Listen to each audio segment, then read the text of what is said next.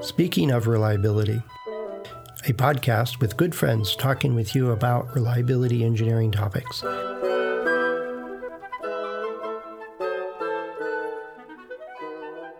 Hi, everyone. Welcome to another podcast from Speaking of Reliability. My name is Chris Jackson. And I'm Dianna Deeney. Hi, Chris. Hi, Dianna. And we were going to launch into a conversation about sedentary inertia in the reliability and quality world. I, I love this. I love the topic. yeah, I think title. a lot of list, a lot of listeners know what it means. Um, yeah, without us having to explain it. Well, do you think we should explain it just for thirty seconds? Sure. Well, inertia is essentially, you know, the uh, the very Newtonian definition of or characteristic of a body in space. if it's if it's moving, it wants to stay moving, and if it's not moving, it wants to stay still. So, um, where you have kinetic inertia or moving inertia, that's fantastic, and that, that sort of just is a good analogy for people who are always wanting to push the envelope in a good way. They can't slow down. They can't, they can't accept the status quo. They always want to be moving um, and improving. And then there is sedentary inertia. And we know those people, those people who have always done it this way or who have spent their entire career being the only one who can interpret what seems to be the, the godlike, godlike standard for this particular technology. and every single change requires either one, more effort on their behalf, or two, them to be pushed outside their confidence, uh, sorry, comfort zone and so nothing ever changes.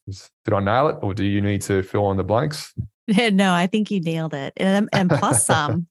it sounds like you've had yeah. some personal experience with this. Well, I think we all have. Um, yeah. But um, and I think. And, sorry, you, know, you go. Yeah, and I, you know, quality people tend to get a bad rap and a re- bad reputation for being the sedentary inertia person who doesn't want to change the status quo. Uh, you know, mm-hmm. we've got mm-hmm. this system set up and it's working and we can monitor things. Uh, why would we want to change it? Um, it, you know, which is a little bit curious because, you know, a big section of quality is also about continuous improvement. But when these inertial changes happen, like introducing something brand new um, brand new technology, which which may be building off of what you already have, but is really rather different. That's where the whole continuous improvement cycle sort of cycles its way off to the side. and there yep. there is, like you said, there's this fear of not wanting to deviate too much from what we're doing because we understand what we're doing right now and we don't want to change mm-hmm. that. Yeah. Right. And for that reason, those people would be great horse and buggy um, manufacturer, quality control department people, um, because as near as I can tell, that technology hasn't grown too much over the years. And yes, there is uh, an ongoing need for horses and buggies. But if you're going to invest a good ton of money into a horse and buggy manufacturer versus perhaps an autonomous electric vehicle manufacturer, I know which one I'm going with. Um, the horse and buggy, because well, you're quaint. Course, you're quaint like that. Yeah. That's right. I'm uh, resistant to change. One of my favorite examples of the quality sedentary inertia stereotype was uh, working with a medical device company. And we're trying to come up with, we're trying to formalize specifications for an amazing new product. And we had the quality guys in there. And essentially, what they did whenever we came up with an idea for formalizing what our amazing new product was going to do, if they couldn't see how they could test for it, they said it can't be a requirement. And I went, hang mm-hmm. on. Are you trying to say that if we can't replicate this requirement in a testable way in your laboratory, and that not only just in terms of can we physically do it, but do we have the time and money to do it? Then it needs to be removed from our requirements list. And they were adamant, absolutely, you can't do that. It's a mm. and, and that's a cultural problem. You you can't, you know, if that if these, in this case, gentlemen, and they were older gentlemen, it's hard. It's difficult to see a scenario where they're going to all of a sudden get out of that particular mindset. But that, by definition, means that we can never innovate because yeah. the things we're looking at these days are becoming increasingly sophisticated where the testing for it in terms of the very basic demonstration testing mindset is just it's not a thing anymore. And it's a great example of sedentary inertia in the quality control space that is impacting what a design engineer can come up with. Hmm. You know, I just I, I read a book recently that kind of talked about the innovative space versus the sustaining space, especially in mm-hmm. a company where it, yeah, if you have the horse and buggy, we'll keep going with, with your example. Yeah. You have the horse and buggy part of the company and they're cranking out buggies. Um, they are they are doing their thing and there there are quality standards and and they're doing doing the tests and everything. And they they are manufacturing to a standard and they're generating the money for the company.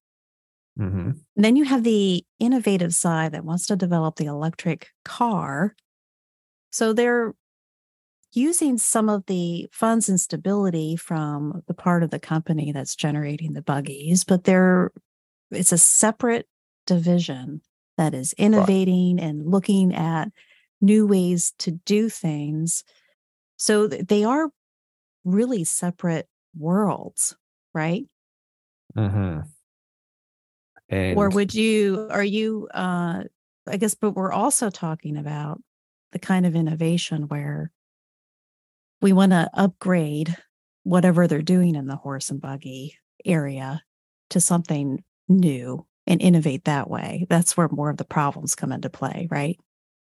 And the problem with this conversation is that we need this wonderful thing called nuance because you can't say that you know, I think we're going to furiously agree. You need to have a healthy dosage of each. You need to have innovation. You need to have perhaps a bunch of guys and girls in their own in their own building allowed to do whatever they want to try and pursue the the goals of tomorrow.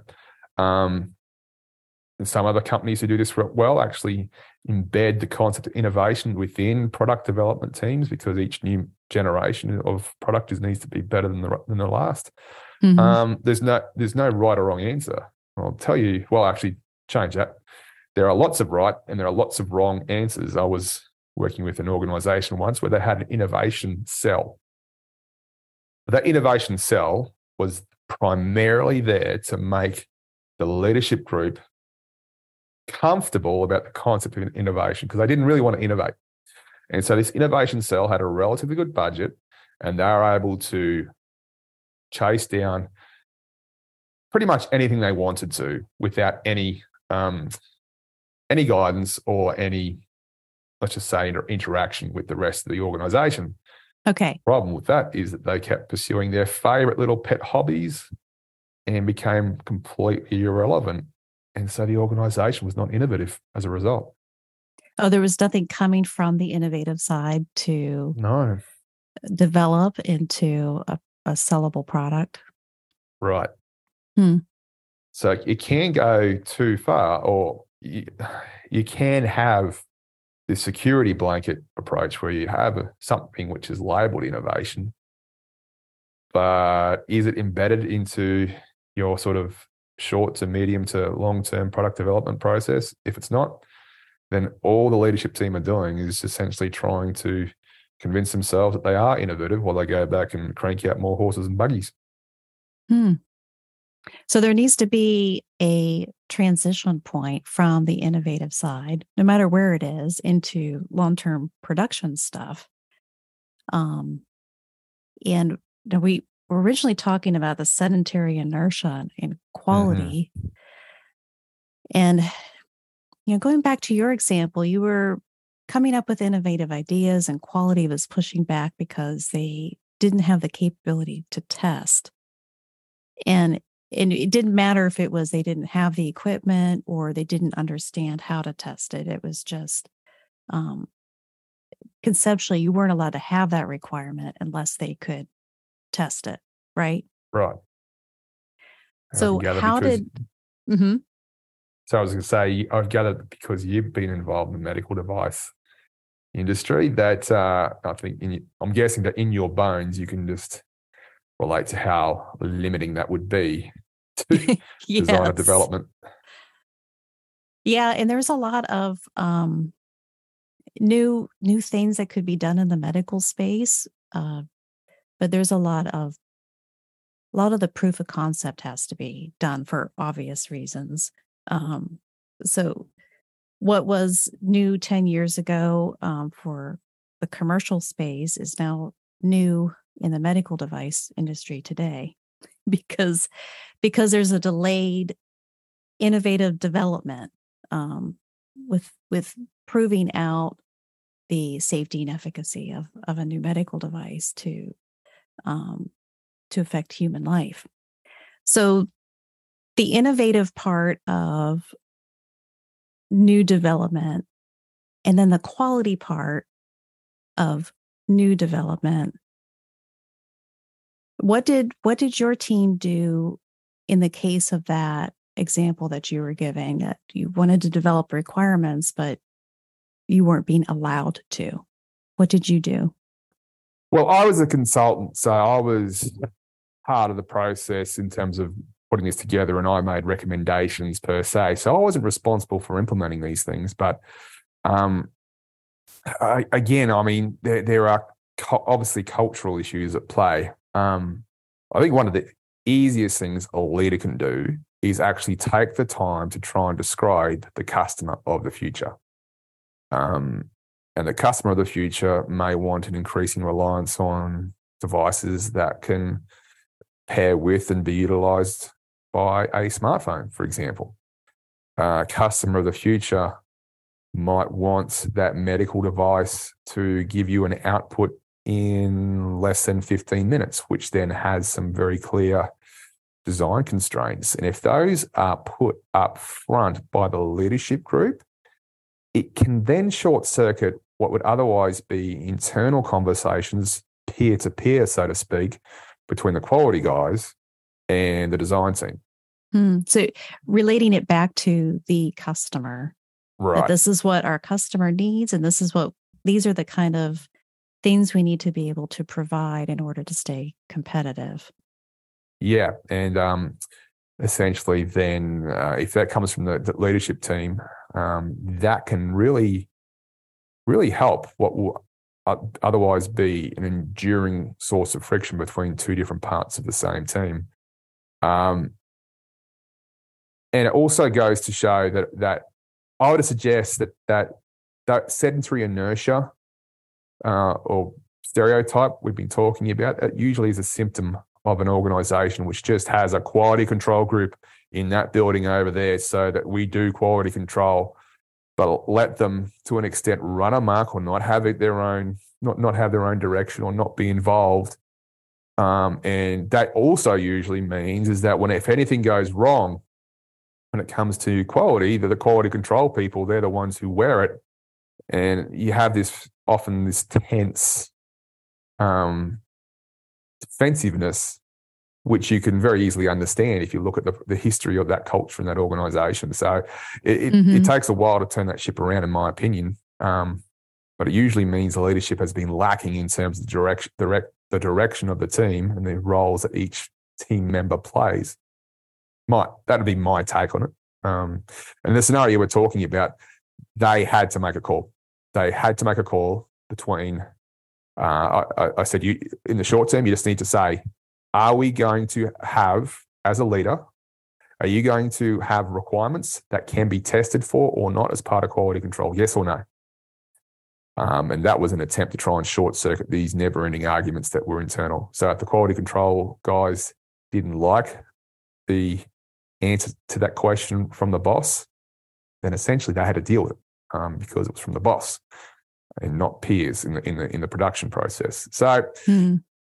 I don't know if that answers your question, but um, um, it, it, it, it wasn't it wasn't healthy, that's for sure. Yeah, well, well, you talk about the greater organization and the responsibilities of some quality people for control, for the manufacturing control to make sure that when things are shipped, it's it's the it was made right. Um, right. So there there is that that viewpoint that needs to be addressed and understood when you're exploring new ideas. Um, Absolutely. Like, uh, so, you know, we talked in the the previous episode about getting quality involved early, and they can still quality people still have a good independent viewpoint of what's capable now. So in in the case of this new innovative idea that they said, well, we can't test that. Um, they could probably also have input on what would be needed to be able to test it. Well, we need Absolutely. to hire this outside source to be able to perform this test, or we need this kind of equipment. Um, and they could uh, help design or or cost out that kind of equipment instead of just um, no, we can't do it. You know, what would it take mm-hmm. to be mm-hmm. able to do it? And they're definitely in a position that they could help define what that is. And that would in turn help leadership make a more informed decision. And it comes back to, I think you touched on standards driven um, quality guys and girls. And uh, definitions of validation and verification are very demonstration specific. But when it comes to nuclear power plant reliability, for example, we don't test nuclear power plants to failure, try and no. characterize their reliability. and but we would have clearly validated nuclear power plant reliability through a bunch of alternate uh, means as well. So it doesn't have to be demonstration. And I find that people who are who are wed to standards cannot accept that reality. Um, same reason we, we don't test aircraft until they fail. it's we we we know we try and understand how to make a, an aircraft that is reliable and can fly and work out the individual characteristics of each component that needs to be in play to ensure that happens. We test for fatigue cracks or sorry defects that will lead to fatigue cracks in turbines of engines, as opposed to t- just testing engines until they fail to characterize their reliability. It's all about understanding what needs to happen for that thing to be high quality, for it to be high reliability, for it to work. And then we can examine those things. I use this as this uh, concept uh, that we call critical thinking, which can be a challenge for some. But um, yeah, there's there's lots of ways to skin the cat. Well, and and like um, you know, if if you don't have if it's innovative enough, you may not have the internal expertise to be able to right understand or deal with it.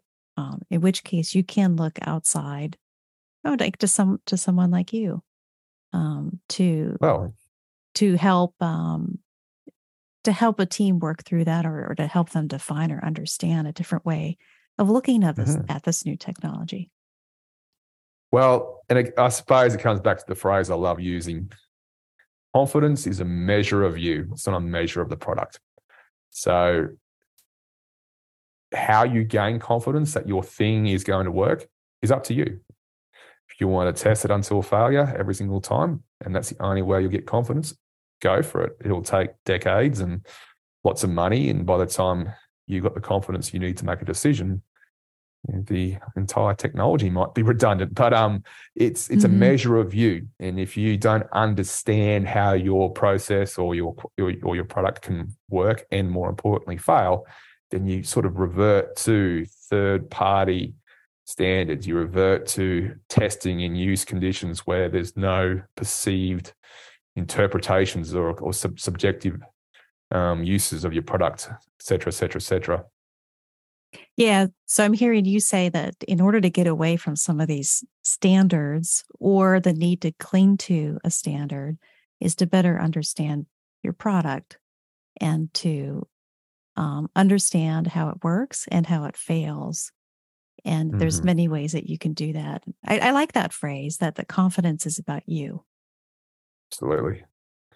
It's a good not one. Measure, it's not a measure of your system, but um, maybe that's the maybe that's that's the main message. It's a measure of. It's not a measure of your system. And there's lots of really cheap really effective ways to generate confidence if you are willing to try and understand how your thing is going to fail or not be high quality or otherwise disappoint your customer. Yeah, so there those were a few things that we touched on. Um, is just uh, bringing it back to the customer, what the customer really needs or what they want. Um, understanding um, what it's going to take to be confident in this new thing that you're looking at, um, where it, you may deviate from the standards, the way that you've always done things, or the external standards. Um, mm-hmm. And then looking at ways to understand how to to test for that or whatever whatever way that you need to be able to be mm-hmm. confident mm-hmm. in your product absolutely did i miss anything chris no i just i think it just comes down to from uh, at least from my perspective just working out what you need to get confidence in your product working and that helps fix a lot of sedentary inertia which is i think the topic we started with for today's conversation Yes, it was. But but that was a good wraparound and a good conclusion. Yeah. Well, if um any of you have any comments or if you have a story to share, or if you have another question about um, either sedentary inertia in quality or reliability or anything else, um, you can go to accendoreliability.com slash go slash SOR, short for speaking of reliability. Um, Fred and the team will, will get your message and um, someone will get back to you uh, with an answer. So I appreciate talking with you, Chris. Likewise. And uh, I'll uh, be speaking to you sooner rather than later on another podcast. But no, it was a pleasure. We'll definitely have to do this again. Sounds great. I agree. Bye, Chris. See you, Dianna. Thanks for listening to Speaking of Reliability. We invite you to join the conversation if you have a question or a topic that you think we should discuss in a future show. Please let us know. You can find a comment box below the episode show notes or just leave a note as part of a review on iTunes.